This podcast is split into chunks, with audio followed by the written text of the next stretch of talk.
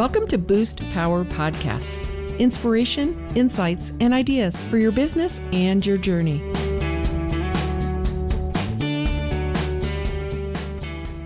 Hi, and welcome to Boost Power Podcast. I'm your host, Betsy Wiersma. Today is the first day of the rest of your life, and that is why we have a podcast with amazing women who tell their story. Today, Terry Bauer has joined us in her current position. She's at MSU Denver here in Colorado, but she's got a whole lot of other stuff going on. Uh, Terry, welcome to the show. Thank you. I'm glad to be here. Well, I'm so glad that you're here because, you know, I, I, always like to tell the truth and people think, oh, you're, you know, this. They make my story, right? Oh, you're a big podcast host. And we missed our first podcast because of me missing the timing. And I thought, you know, there's some reason that that happened. And I think the reason was because you are involved in so many exciting programs. And now you're even a couple more days down the road into that. So let's tell everybody a little bit about your story and kind of the the richness of your past that brought you to an amazing chance to serve with education now currently. So um tell us the story of terry. It all began in a small hospital. It all began in a hospital in washington d.c um, and so i'd like to tell people that my path has been just very circuitous. Um, i grew up in advertising. My dad had an ad agency um, and I learned a lot of lessons early on about messaging and audiences. So when I was a kid watching TV commercials, my father would pause the TV, ask me a whole series of questions like what was the ad trying to sell? How were they trying to sell it? What was the hook? Why did an older woman sell it? To help me understand how advertising and communications work. And I think I carry that with me in everything that I do. And so in my work, I actually have a master's in social work.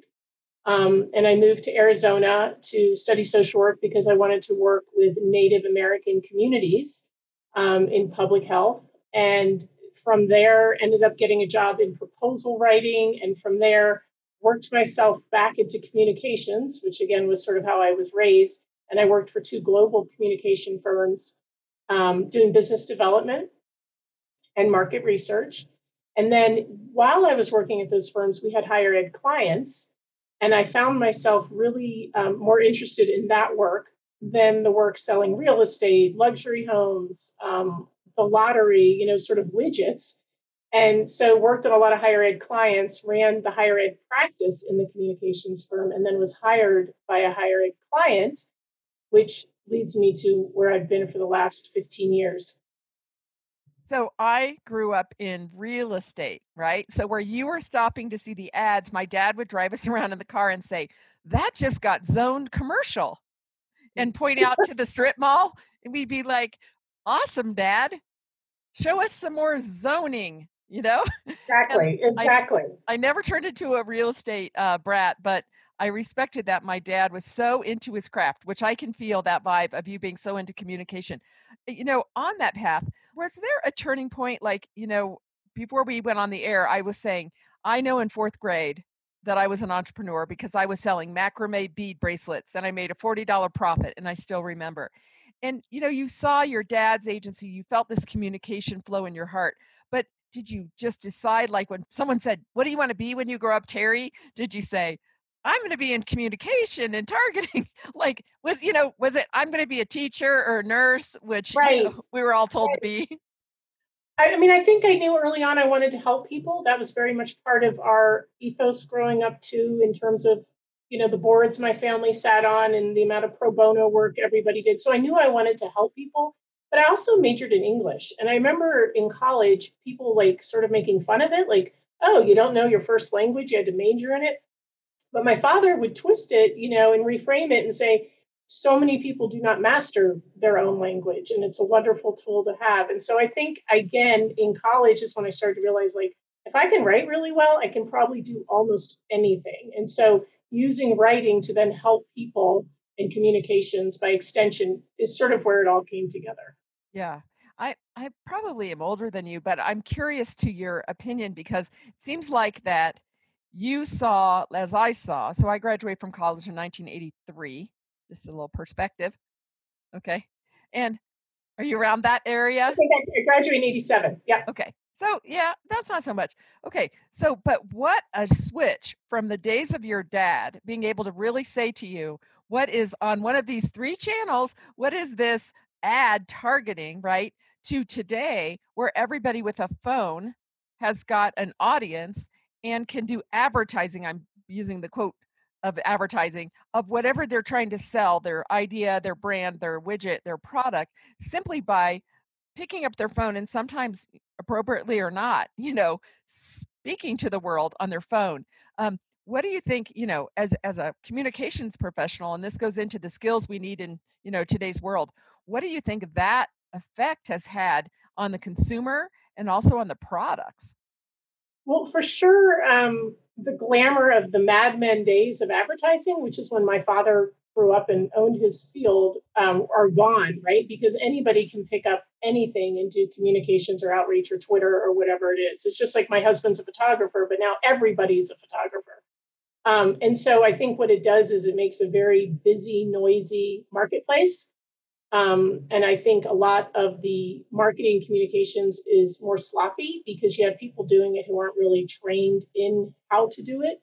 Um, but then there's also all these areas of social media that I don't really know anything about, and I don't even want to know anything about. Like I'm, I like my old-fashioned way of I write a good email or I write a good letter or I I speak eloquently, and I don't need to know about social media. So I think there's generation gaps as well. Yeah, I I, I find it curious because now I think that relationship not that it wasn't but now even more relationship is the key because you have to say i i know like and trust you therefore i'm interested in your message about msu denver and i trust your skills program.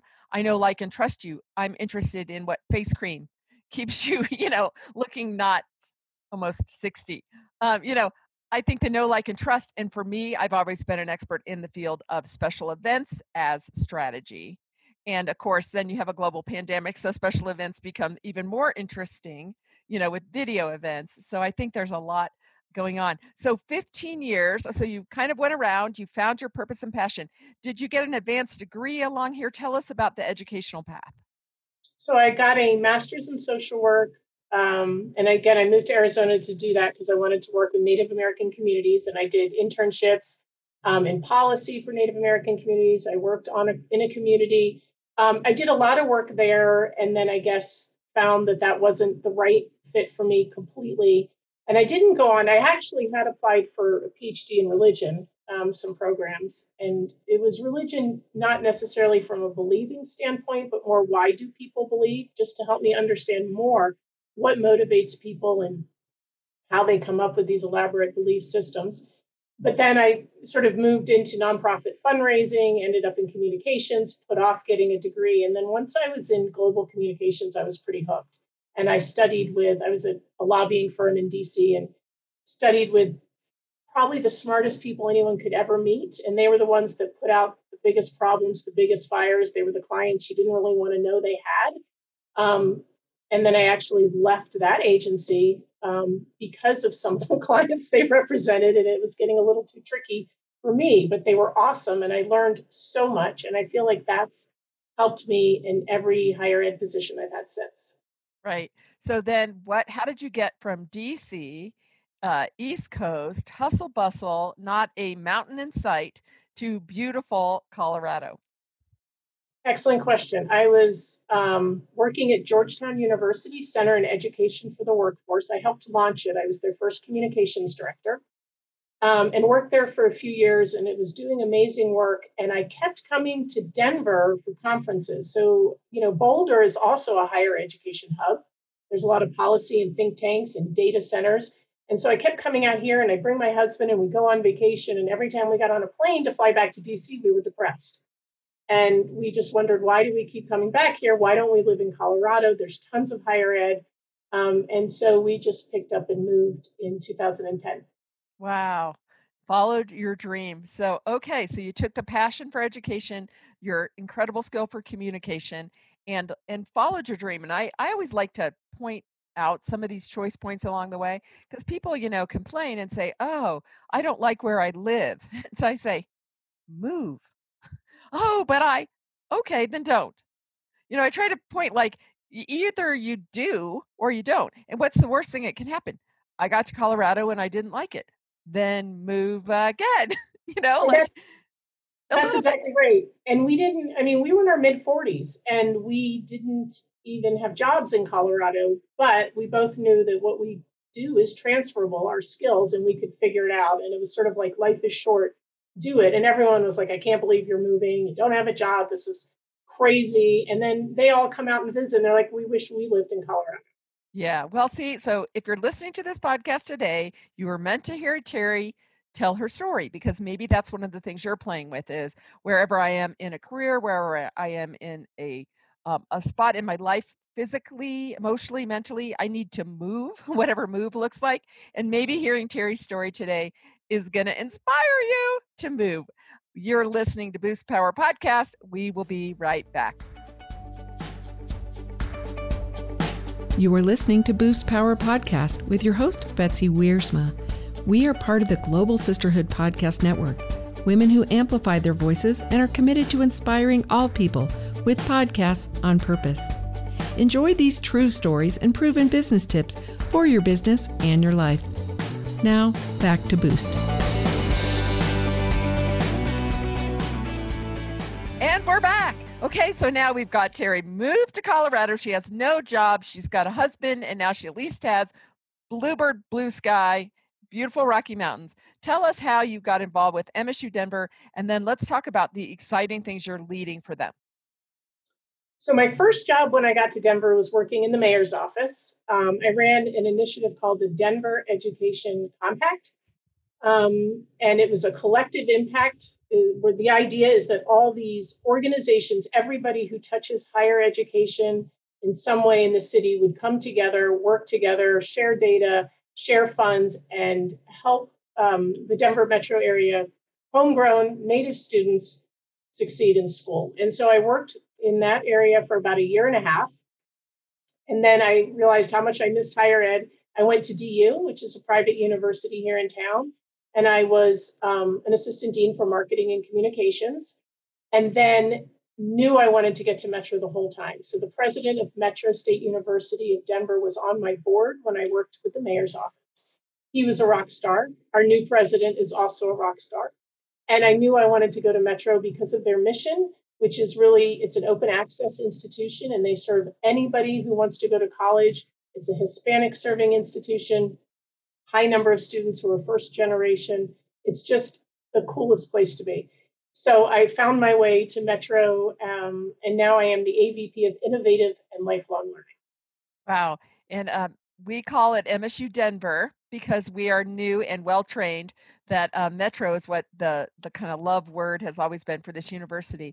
But I didn't know much about MSU Denver until I started to meet Christine Hudson, who I had known from her previous jobs. And we took a walk, and she was telling me all the things going on and the diverse population. And um, then I was so lucky to go on campus and do some podcasts with the students. And I tell you, I have such a um, such a different, happy opinion of our future of our world from meeting MSU Denver students and seeing them talk about their work life and their families and all the things they balance and how much they want to be there and are enthusiastically pursuing their dreams at MSU Denver. So tell us now, we can see your passion for higher ed, but tell us now about this program that you run and how some of us might even qualify to be served by you. Sure. So, one of the things our unit focuses on is how to create alternative credentials. So instead of just thinking of higher ed as a place where someone gets an AA degree, associate's degree, or a bachelor's degree, a master's degree, or higher, there's also different on ramps and off ramps and ways that students can interact with a university, get the credentials they need, and go get a good job.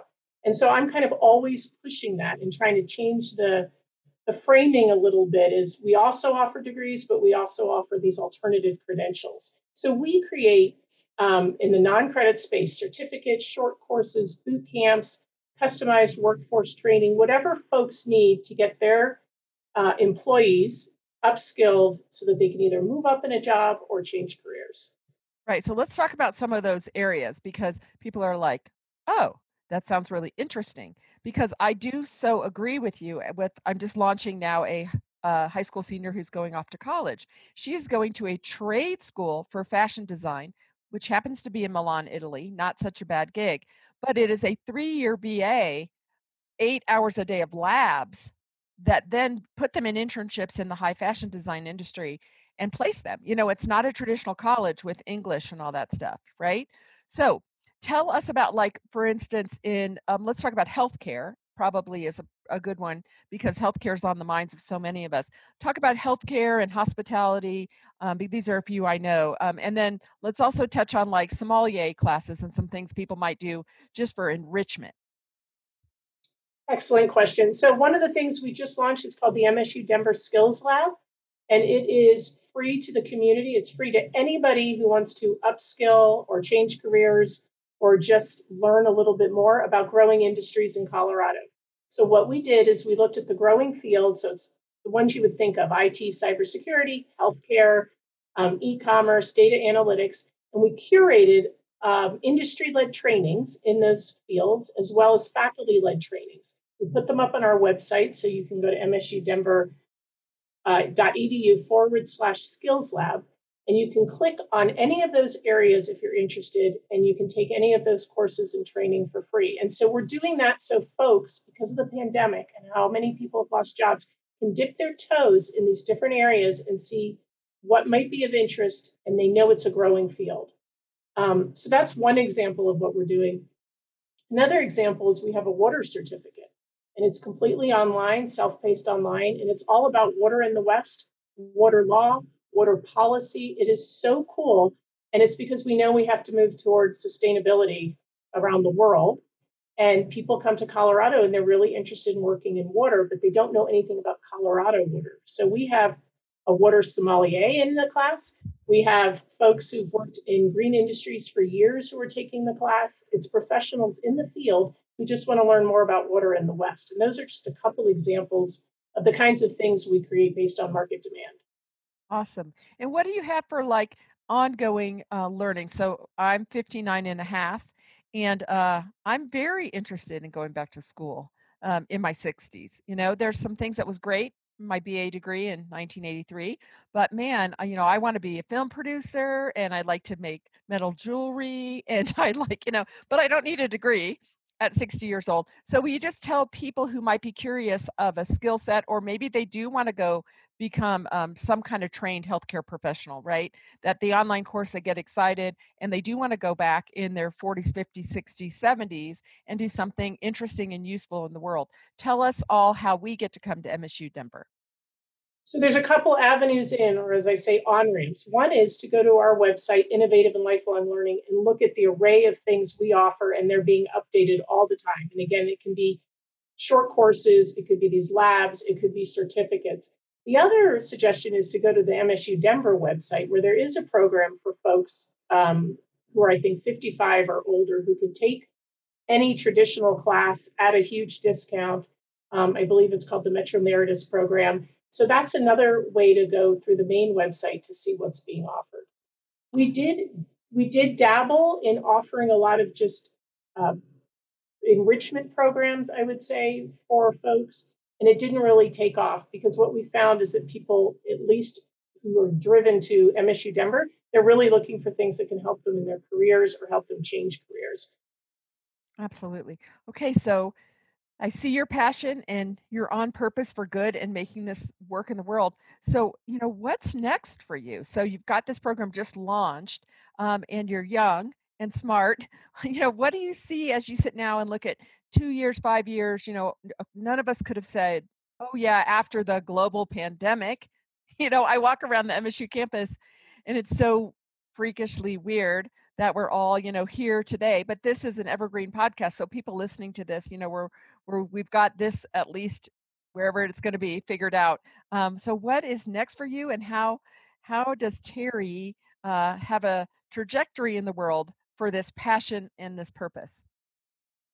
That's a really good question. I don't know what's next. I mean, I love, as you can tell, building. So I build programs. Um, I know that MSU Denver has created a futures committee to think about these very questions. Where are we going to be in the future post pandemic? What is it going to look like? I love being part of that because I envision trends like K 12 and higher ed merging and not being different systems. If that happens, I'd love to play a role in that somehow. I also don't know um, if the future of higher ed is going to be completely online or if there's going to be sort of a boomerang response and people are going to want face to face back in their communities. So we're also looking at do we need to open another branch campus and where would we put that branch campus? So I'm involved with many of those decisions, which I love about creating new products and services to serve the community. But I don't think we know yet where that's going to go. But my hope is that I'm a part of many of those. Yes. Um, I heard something and it made so much sense. Um, my sister has been a teacher since she graduated from college and she's 10 years older than me. So she is just turning 69 and she's been a teacher since she was 20, right? Right out of college. And now, of course, she's um, she's a gym teacher in elementary school and does all the extracurricular activities. So that's changed a lot for her. But um, we were having a discussion about why, if there's a rock star teacher, right, just like there's a rock star singer and there's a rock star sports guy, why wouldn't rock star teachers now, the, with virtual learning, become part of society's treasures, right? right? And all kindergartners in America could tune into whoever that rock star teacher is, right? And learn from, I'm going to say her, learn from yeah. her great ways. And if there's a rock star chemistry teacher like mine was, yeah. that everybody really fell in love with chemistry because of the way this guy approached it. And I remember a few along the way, uh, I had a grammar teacher that taught me how to write. And to this day, I can read something and hear her voice, you know, that that's not parallel. make right. a parallel phrase, which you're English major, you would get that. But I'm so shocked by how many people don't have parallel phrases. Come on, right. where was your grammar teacher? So um, I think that's so fun to have someone like you and something like MSU Denver under Dr. Janine Davidson's amazing leadership with all the people that I've met um, in place to start looking at that in higher ed to say we can have some rock star higher ed teachers and professors that not only are a great marketing and communications tool for our university, but also can serve the world um, via their classes, via their inspiration. So it's so exciting. Um, and the last thing I want to ask you is what would you tell women? Uh, you're a very successful woman. And many times people create stories like, so easy for Terry.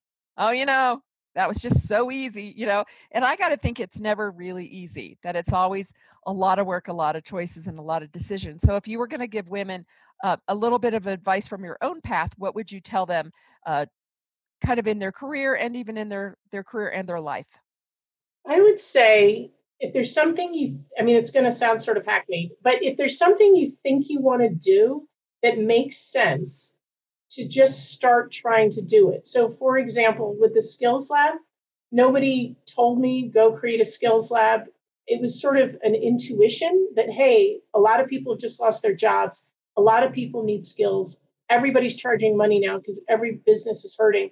What if we offer something for free just to help people? And so I've done that my whole life. After 9 11, I created an Arabic interpretation program because I had a sense we were going to need Arabic interpreters and it was huge. And we partnered with the European Commission to develop it. So I, I think go on your gut and your instinct. And if there's something you think needs to be done, just start doing it and start talking to people, and probably it can be done. Wow. Well, that is extremely uh, inspirational. And I agree. You know, we can all be entrepreneurial in the way we approach an idea. You don't have to have a entrepreneurial job and take all the risk. However, you can think about an issue, a passion, a purpose, a charity that you meet. You know, I believe everything is on purpose. So if you're hearing this today, you're meant to go over to that skills lab and at least look around and invest a little time in exploring uh, some hot industries here in Colorado, but also hot industries really. You've got your pulse on the world. So people around the country and around the world could go to the skills lab and be exposed to some of these things. And then, you know, maybe that will send you on your best path. So thank you all for listening to Boost Power Podcast. Today is the first day of the rest of your life. And if you heard us today, you were meant to hear something from Terry, her journey, her passion, and that she found a way to put her passion and purpose into a perfect job at MSU Denver here in Colorado. Uh, just know that you are loved and that if you're listening to this, the purpose of this podcast is to tell you wherever you are on your path, you are great. You're a rock star. It is fine. Keep going. As Terry said, move to Colorado, take a step, try it. You know, go online, explore, find out what turns on your passion and your purpose. Please share this podcast with others that are looking for uplifting energy. Subscribe to us on any of your favorite podcast platforms and listen to our next episode. This is your host, Betsy Wiersma. Thank you for listening to Boost Power Podcast and plugging into stories from the journey of business and life. Our music today is by singer songwriter Megan Burtt. We are recorded at Cinder Sound Studios and we're part of the Global Sisterhood Podcast Network, women who amplify their voices and are committed to inspiring all people with podcasts on purpose. Learn more at globalsisterhoodpodcastnetwork.com.